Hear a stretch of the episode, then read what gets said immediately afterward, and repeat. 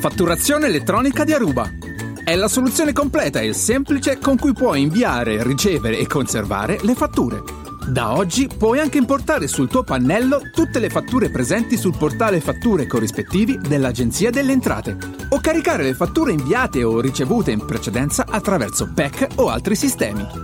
Prova adesso! Scopri le nuove funzionalità della fatturazione elettronica su aruba.it.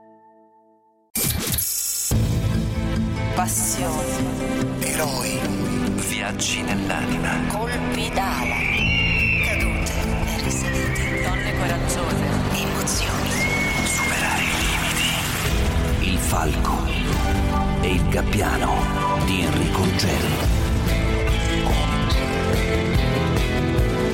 Un altro calciatore di quelli che ci piacciono, di quelli con delle vite particolari, eh, una storia che può interessare anche a quelli che magari detestano il calcio, perché questa è una storia di vita, un uomo che da più di 25 anni sta sempre con la valigia pronta sotto al letto e non per ingordigia, non perché sia alla ricerca di nuovi ingaggi e neanche perché non si trovi bene nelle squadre nelle quali gioca, è un uomo spinto prima di ogni altra cosa dalla curiosità e quindi già ci piace la sua voglia di scoprire nuovi mondi, nuovi modi di intendere il calcio eh, lo hanno portato a giocare mm, anche in serie minori, eh, magari in campionati non di vertice, eh, campionato cileno, a Israele, in Grecia, El Salvador, eh, però il suo cammino invece parte da una nazione gloriosa, l'Uruguay, patria di glorie calcistiche, di spirito eh, imbevuto nella garra charrua,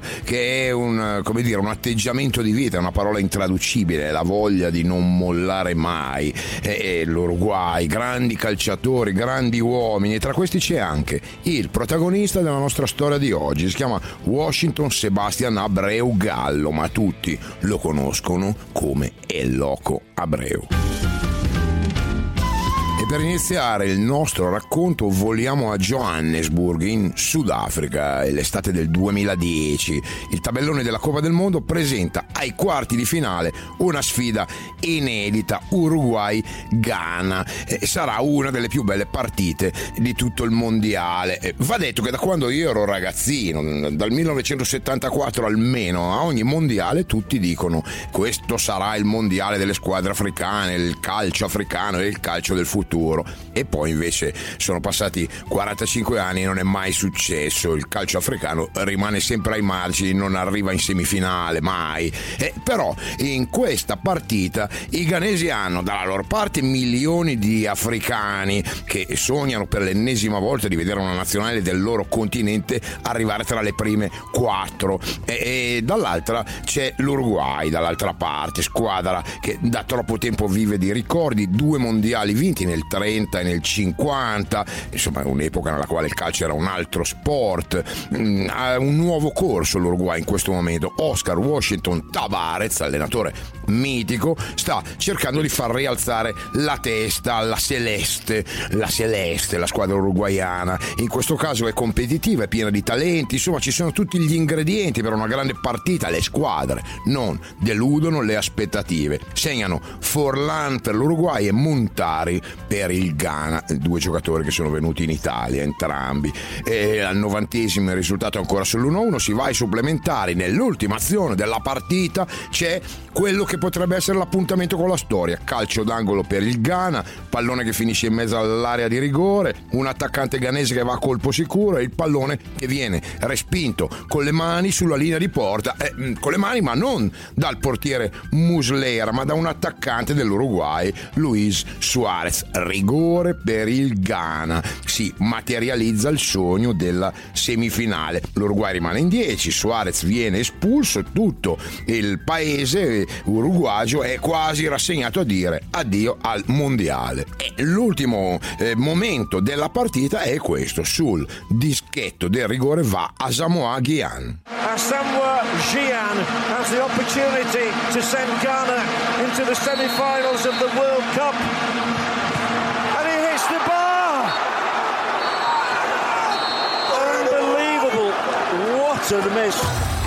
Eh, ma il calcio è imprevedibile. Il bello del calcio è questo, il rigore di Asamoah Gyan è la conferma di tutto questo. L'attaccante calcia forti, vuole spaccare la porta col suo tiro, assieme a lui c'è tutto il popolo africano che sta calciando quel pallone che sbatte sulla traversa e finisce fuori. Asamoah Gyan è disperato, non può credere di aver sbagliato, ha sbagliato il rigore più importante della sua carriera e dell'intera storia del calcio africano. L'arbitro fischia alla fine e saranno così i rigori a decretare la prima semifinalista del mondiale sudafricano. E proprio in questo momento il protagonista della nostra storia di oggi entra in scena, è Sebastian Abreu. Lui aveva visto tutte le partite della sua nazionale in panchina, anche perché i titolari di quella squadra si chiamavano Edison Cavani, Luis Suarez, Diego Forlan, gente all'apice della sua carriera. Lui ha 34 anni, non è certo all'apice, non è in quel momento un giocatore di vertice, insomma non è un titolare, e però Tabarez, l'allenatore, al momento di giocarsi il passaggio del turno ai calci di rigore, sceglie proprio lui che era appena entrato, El Loco Abreu. Si parte per l'Uruguay, segnano Forlan, Victorino e Scotti. Per il Ghana, proprio quella Samoaghi anche un attimo prima aveva sbagliato il rigore, segna Appia, poi arrivano gli errori. Sbagliano Mensah e Agia per il Ghana e Maxi Pereira per l'Uruguay. Insomma, risultato 3 a 2 per l'Uruguay e tocca a lui, tocca al loco. Se segna l'Uruguay è in semifinale. Lui cammina piano, parte dal cerchio di centrocampo, arriva al centro dell'area di rigore e tra lui e il portiere ci sono solo il pallone e 11 metri. Abreu è un tipo particolare, arriva a tirare quel rigore con i capelli lunghi, la barba disordinata e la sua maglia numero 13, quella che l'ha accompagnato per tutta la carriera nei club e in nazionale. Insomma, non è l'immagine, diciamo, del calciatore metrosexual di oggi, il calciatore che sembra sempre appena uscito dal parrucchiere. Lui è proprio diverso, è un anarchico anche nella, nella postura, nel modo di fare, nel modo di pettinarsi, o meglio di non pettinarsi. Bene, il loco prende il pallone, lo mette sul dischetto, prende la rincorsa, sta pensando di mostrare al mondo il suo marchio di fabbrica. Per tentare un rigore a cucchiaio ci sono tre regole. La prima è osservare il portiere, la seconda è correre veloce verso il pallone, la terza è giocartela con parsimonia dal Vangelo secondo il loco Abreu. Queste sono le basi per calciare un rigore perfetto, un rigore a cucchiaio e tutto nella personalità, nella capacità di saper gestire l'emozione che deve avere un calciatore, soprattutto quando si presenta a calciare un rigore. E quello non è un rigore come gli altri, è un rigore che può mandare la tua nazione in semifinale. Abreu chiude gli occhi, si avvicina al pallone, arriva e fa il cucchiaio. Alla panenca, dicevano i nostalgici, e insomma, eh, fa la cosa più spavalda, più pericolosa, più meravigliosamente terribile che si possa fare in quel momento, il cucchiaio. Le va a pegar, Abreu puso la pelota el número 13, si Uruguay lo hace, está en la semifinal para jugar con Holanda, va a ir el loco, larga carrera de unos 4 o 5 pasos, brazos en jarra, llega el loco, va Abreu, tiró, ¡Gol! Uruguay no va! ¡Gol!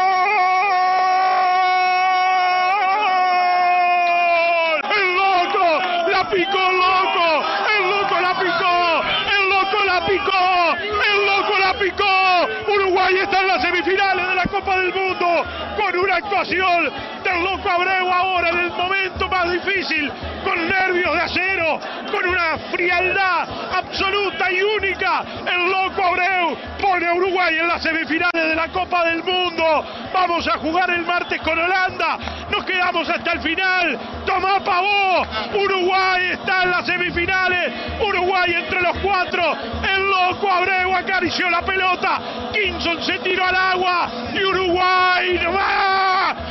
Está alla semifinale della Coppa del Mondo! E quel rigore segnato in quel modo contro il Ghana riscatta un mondiale che per il loco si stava trasformando in una vacanza, eh, una vacanza dolorosa. Lui soffriva a non vedere mai il campo e poi la figlia che gli chiedeva come mai i papà degli altri bambini giocano e tu no. Insomma, eh, lui è in imbarazzo di fronte alla domanda della piccola, non riesce a rispondere. Lei lo guarda, è lì al viso truccato con i colori della bandiera dell'Uruguay, la scritta Fuerza Papi sulla fronte. Sono cose che fanno male e dopo quel rigore la vita del loco cambia per sempre. Abbiamo iniziato a raccontare la sua storia da questo episodio, ma andando a ritroso noi scopriamo che questo è solo l'apice della sua carriera che era cominciata tanti anni prima, che era trascorsa in maniera diversa rispetto a tutti gli altri calciatori del mondo.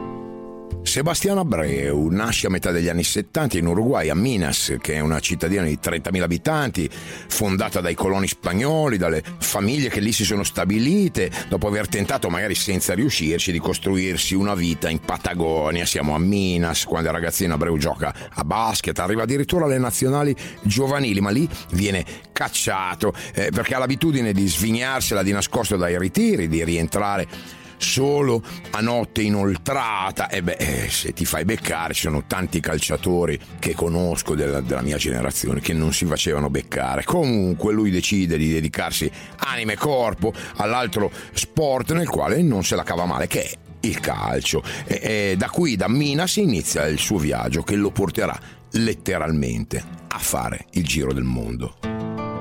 E la prima tappa è quella della squadra del suo quartiere. Gioca, segna, intanto coltiva anche la passione per la scrittura perché collabora con un giornale della zona. Un giorno gli viene chiesto di scrivere un articolo su una partita della sua squadra, di intervistare il migliore in campo e il migliore in campo era stato lui. E quindi il giovane loco fa un'intervista a se stesso, un po' alla Marzullo, si fa una domanda e si dà una risposta. Abreu intervista Abreu diventerà una specie di pezzo di storia del giornalismo locale. E, e questo ti dice molto del personaggio, è uno che non si tira mai indietro di fronte alle opportunità che gli vengono offerte e dalle giovanili lui passa piano piano al calcio dei grandi, è un attaccante, ha lunghe leve, ha piedi buoni e lui sogna di diventare un calciatore professionista quando raggiunge il suo obiettivo, il primo pensiero, quello di comprarsi una casa, non si perde in sfizi, è uno pratico, è consapevole di essere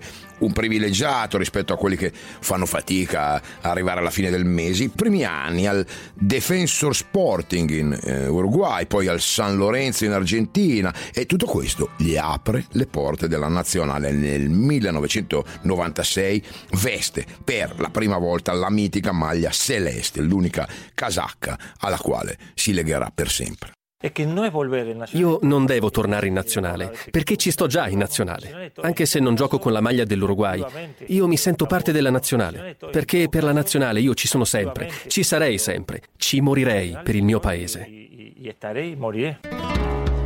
La nazionale, eh, nella carriera di Abreu è il suo porto sicuro. Lui già quando è ragazzo comincia a girare per il Sud America, cambia casacca con la stessa frequenza con la quale Dennis Rodman cambiava il colore dei capelli, comincia a girare il mondo, scopre nuove realtà, conosce persone, va alla ricerca sempre di nuovi stimoli, nuovi modi di intendere il calcio. Anche in Europa si accorgono delle sue qualità, in particolare dalla Spagna, che è un paese sempre molto attento ai giovani talenti del calcio sudamericano. Abreu nel 1998 va a La Corugna, alla fine degli anni 90, lì sta nascendo una squadra ambiziosa con molti talenti che ha l'obiettivo che hanno tutte le squadre spagnole di interrompere la, la, il duopolio Barcellona-Real Madrid. Si è trasferito nel nord della Spagna, ha molte buone intenzioni, l'avventura però non va come sperava, poche presenze, pochissimi gol, insomma per la prima volta nella sua vita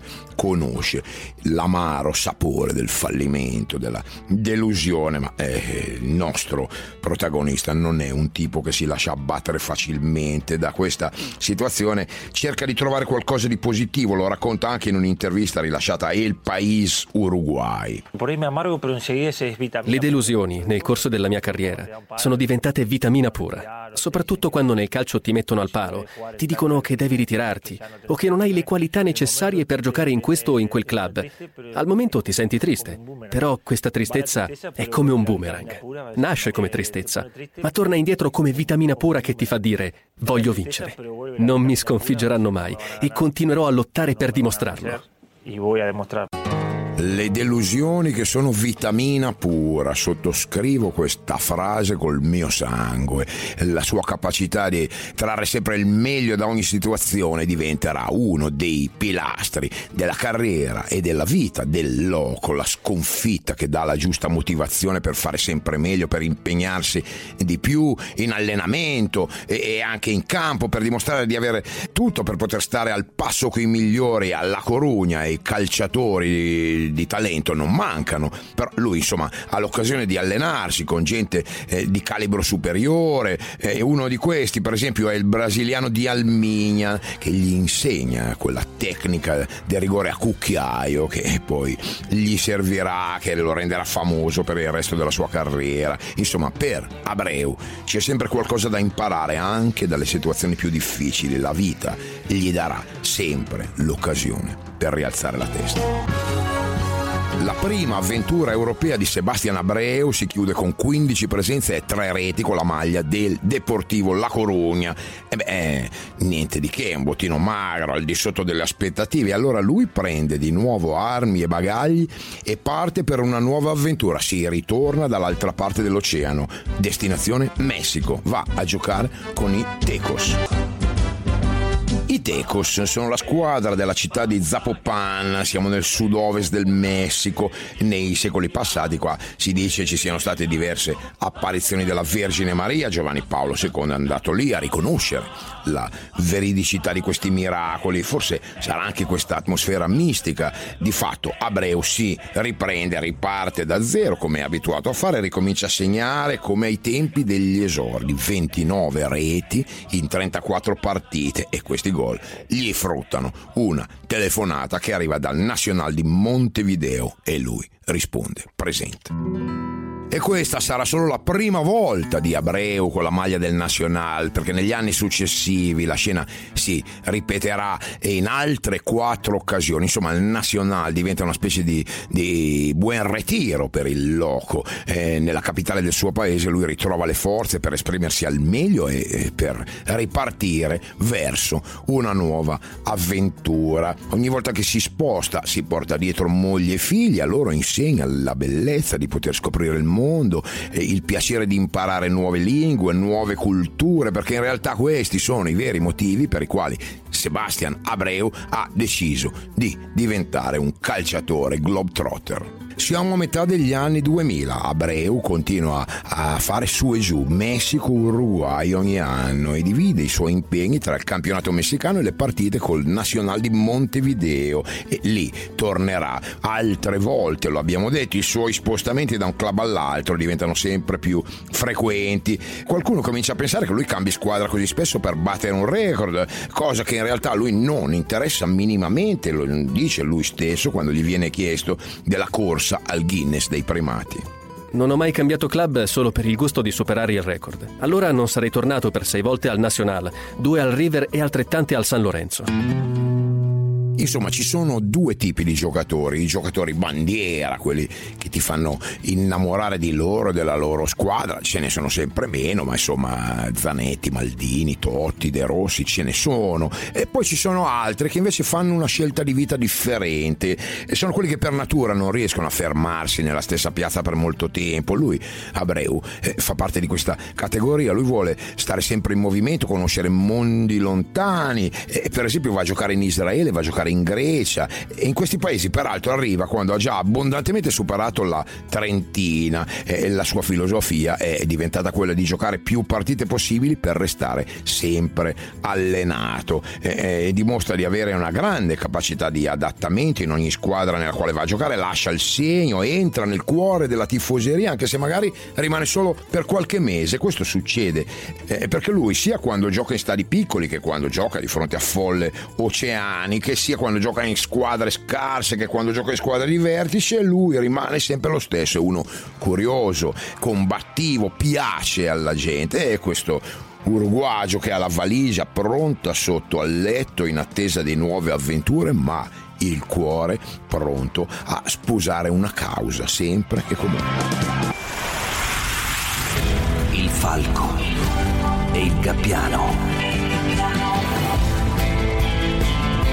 Stiamo raccontando l'epopea itinerante di Sebastian Washington Abreu Gallo per tutti, semplicemente è Loco Abreu, uruguagio, classe 76, un calciatore, un uomo che ha fatto della sua carriera un lungo viaggio. Ha giocato in ogni parte del mondo, ha indossato le maglie di squadre di paesi più vari, Argentina, Messico, Israele, Spagna, Grecia, eh, però è in Uruguay che lui si toglie le sue più grandi soddisfazioni, è lì che è diventato un professionista del calcio perché ha abbandonato presto la carriera nel basket e, e lui tirando calci a un pallone è entrato nella storia di questo sport, grazie a quello che ha fatto sul campo, soprattutto con la maglia della nazionale, ma grazie anche alla sua voglia costante di girare il mondo, di cambiare un club dopo l'altro. Ma le imprese di Abreu non si fermano a quel glorioso cucchiaio del Mondiale 2010, quel rigore che ha portato la Celeste in semifinale. Eppure quando si presenta quel tiro dagli 11 metri, lui ha già 34 anni compiuti, potrebbe decidere di lasciare per restare per sempre nella storia dell'Uruguay per quel gesto, quella follia, quel gesto da loco vero. Invece no, lui non è soddisfatto di quello che ha fatto fino a quel momento momento, è troppo presto per lasciare il calcio giocato per uno che peraltro al mondiale si è presentato come il giocatore con più gol segnati in carriera, 305. Insomma, accetta una nuova sfida, attraversa di nuovo quel confine tra Uruguay e Brasile e va a indossare la maglia del Botafogo. E ficar muito próximo da conquista do título. Partiu louco Abreu, bateu!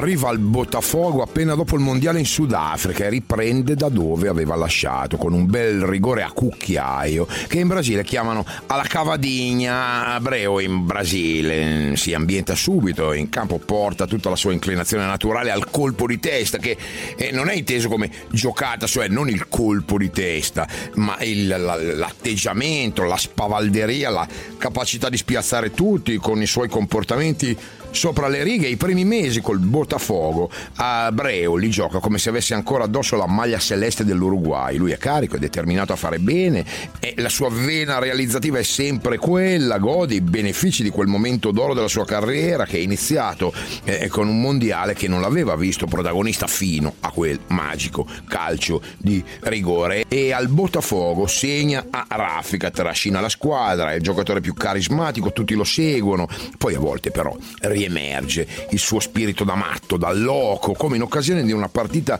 di Coppa contro l'Havaí. Siamo nel 2011, Abreu subisce un brutto fallo da un avversario e si alza, comincia a rincorrere l'avversario con l'intenzione di ridargli quello che ha subito, ma di ridarglielo con gli interessi. Insomma, da quell'episodio ne nasce una maxi rissa che gli appassionati di calcio brasiliano ricordano ancora oggi. Uma briga aqui, uma confusão. Atrás do Louco Marquinhos. Abreu, agressão, Marquinhos. olha só.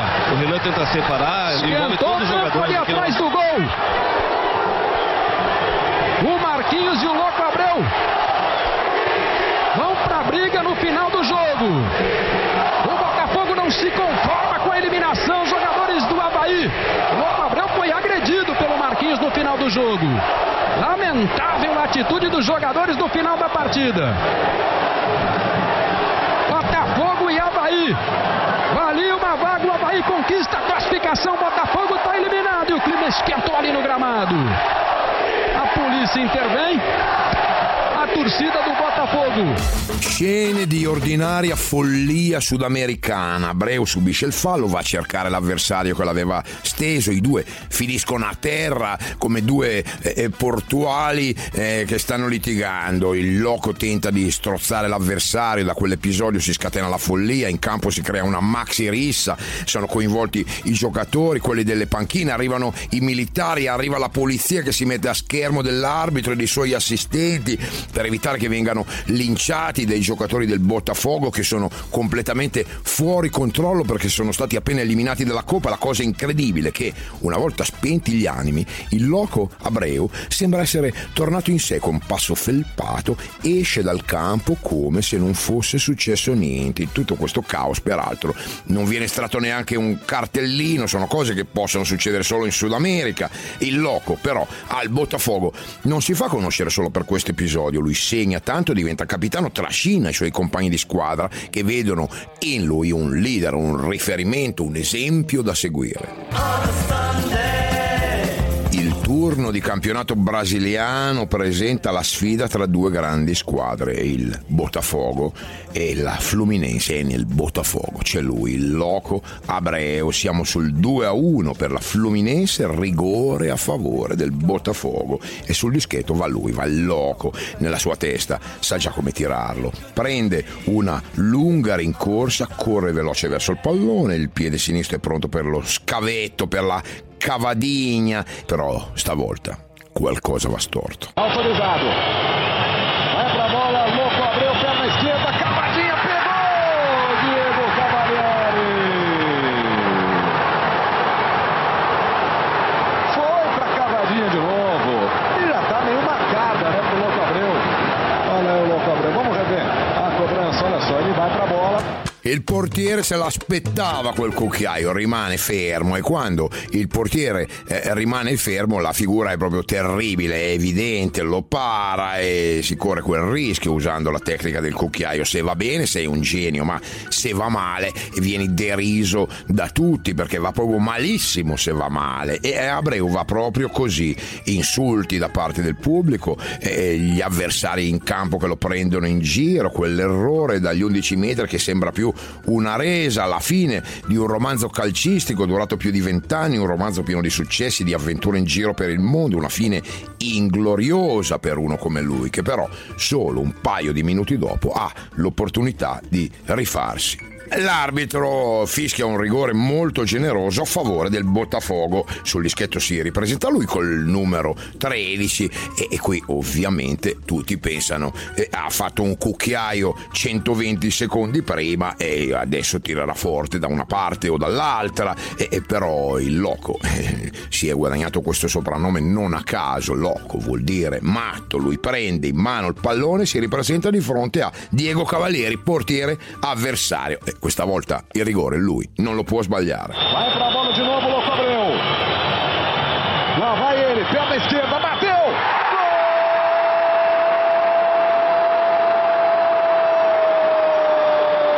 Gol do Botafogo! Louco Abreu na cobrança do pênalti! Agora batendo na meia cavadinha. né? Comemora o torcedor do Botafogo!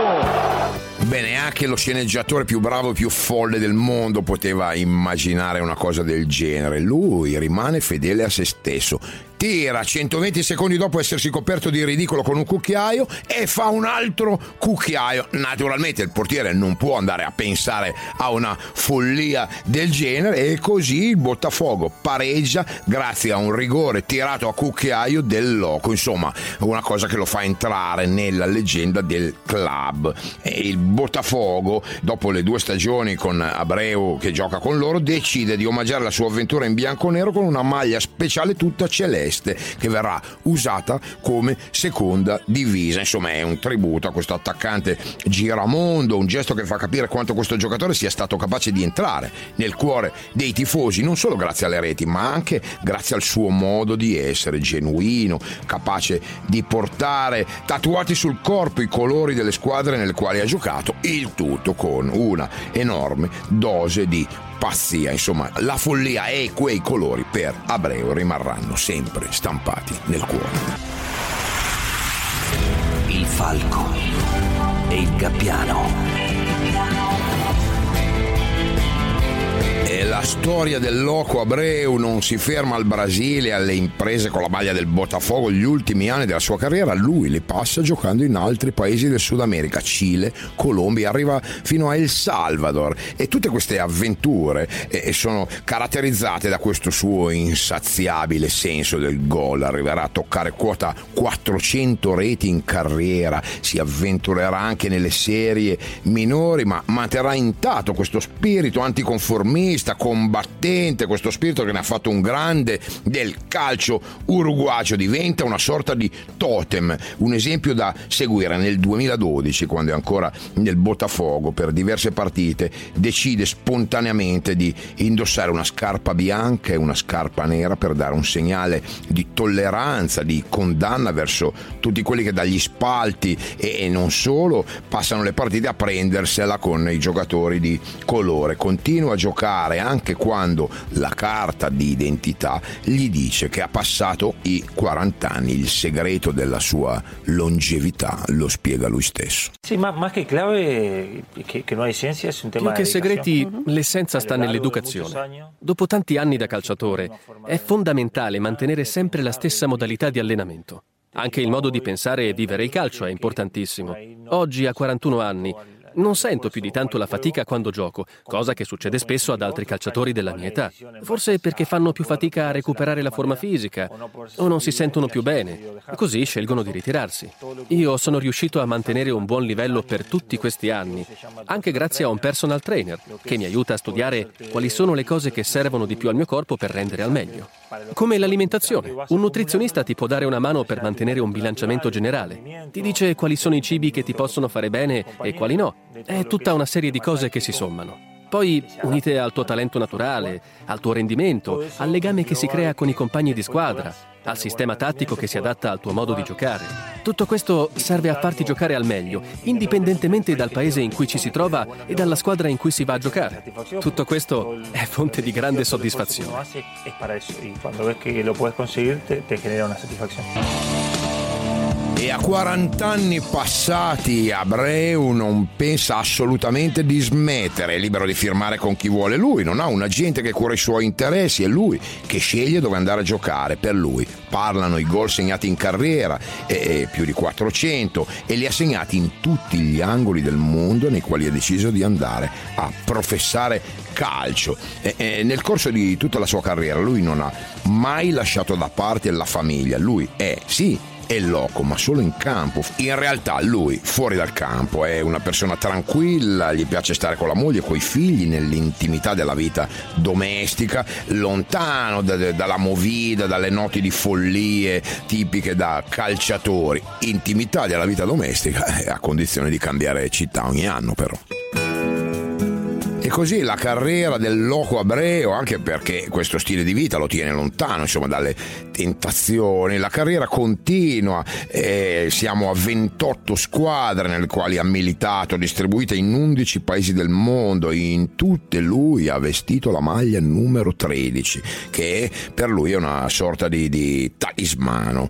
E il 13 aprile del 2018 lui si trasferisce all'Audax italiano, che è una squadra del campionato cileno, e quel giorno entra nel Guinness dei primati perché diventa il calciatore che ha vestito più maglie, quello che ha conosciuto i campionati e i modi di intendere il calcio eh, di tante parti del mondo. Ha staccato un tedesco, si chiamava Lutz van Stiel, che era un portiere che era andato a giocare anche nelle Filippine, che si era fermato a quota 25 club in carriera. Abreu però eh, non ha inseguito questo record, è stato questo record che ha inseguito. Lui lui è un uomo diverso dagli altri, si è spostato da una squadra all'altra, da un campionato all'altro solo per cercare nuovi stimoli, per cercare mondi inesplorati, per assecondare la sua curiosità, per vedere un mondo diverso e alimentare la sua cultura e quella della sua famiglia. E siamo convinti che ovunque si trovi lui avrà sempre modo di lasciare il segno con squadre e maglie diverse, ma mettendoci sempre quella voglia di dare tutto, quella garra charrua degli uruguagi che giocano ogni partita come se fosse la finale dei mondiali. Anche questa è parte della forza di Sebastian Abreu, è loco, il calciatore da Guinness dei primati. La sua storia, come tutte le altre che vi raccontiamo, la potete riascoltare in podcast sul sito e sull'applicazione di Radio 24 e per tutto il resto voi sapete dove trovarmi. Ciao, a domani. Il Falco e il Gabbiano, un programma di Enrico Ruggeri. Testo di Fabio Donolato. Produzione a cura di Luigi Speciale e Anita Panizza. Fatturazione elettronica di Aruba. È la soluzione completa e semplice con cui puoi inviare, ricevere e conservare le fatture. Da oggi puoi anche importare sul tuo pannello tutte le fatture presenti sul portale fatture corrispettivi dell'Agenzia delle Entrate o caricare le fatture inviate o ricevute in precedenza attraverso PEC o altri sistemi. Prova adesso! Scopri le nuove funzionalità della fatturazione elettronica su aruba.it.